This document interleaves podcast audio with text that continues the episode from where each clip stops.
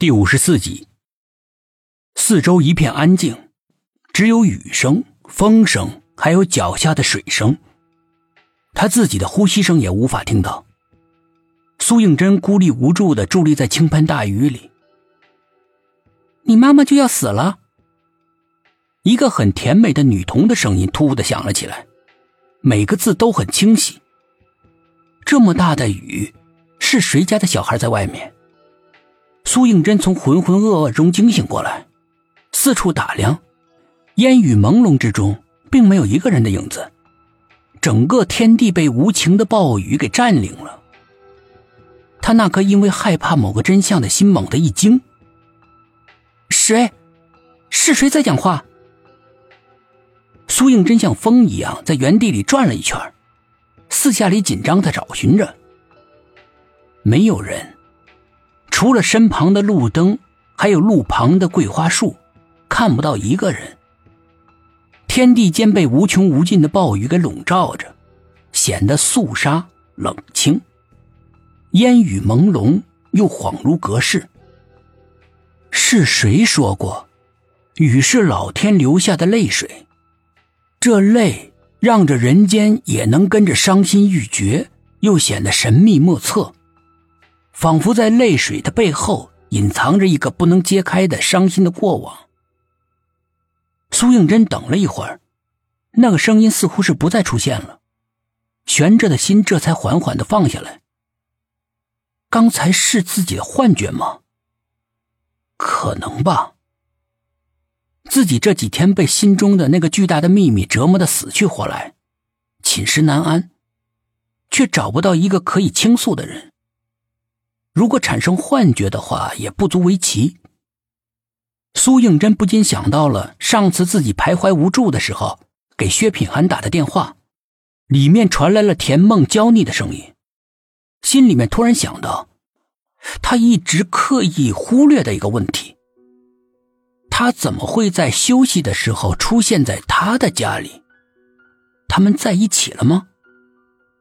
想到这一点，苏应真感觉到内心无比的凄凉，心灰意冷地望着远方，孤独与绝望的滋味涌上了心头。他悲伤地发现，天地之间虽然很大，但是自己在面临绝境的时候却找不到一个可以互相依靠的人。他像是在无法负荷心中的秘密伤痛，整个身子重重地蹲了下来，将头埋在膝盖里，小声地啜泣着。雨很大，没有人注意到蹲在地上的他，他一个人孤孤单单地倾听着自己内心的哭泣。你胡说！一个男孩气愤的声音突兀地响了起来。谁在那里说话？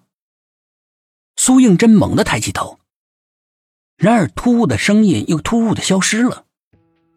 他的心猛地一缩，身体像弹簧一样从地上弹了起来，不死心地环顾着四周。大雨滂沱，没有人影，路旁的几棵桂花树像营养不良的孩子瘦骨嶙峋，细细的枝条被狂风吹得像个溺水的人绝望地伸出胳膊，拼命地挣扎着，想要抓住一点点可以依靠的东西。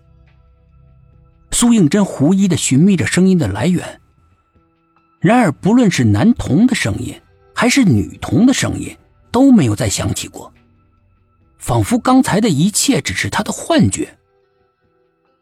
真的是幻觉吗？苏应真仔细地回忆着，刚才的那两个声音仿佛近在咫尺，他的视线不由自主地落在路旁的绿化带上，只有那里貌似可以藏得住人。绿化带的花坛里面种满了低矮的万年青，顶部被园林师傅全部修剪得一样高，如果是小孩躲在里面的话也是有可能的。苏应真的脚开始慢慢地朝着最近的那片花坛走过去，刚才的声音就好像是从那里发出来的。越走近，他的呼吸就越急促，他伸出了因为紧张而微微颤抖的手，分开了枝连枝叶连叶的万年青。没有，里面什么都没有。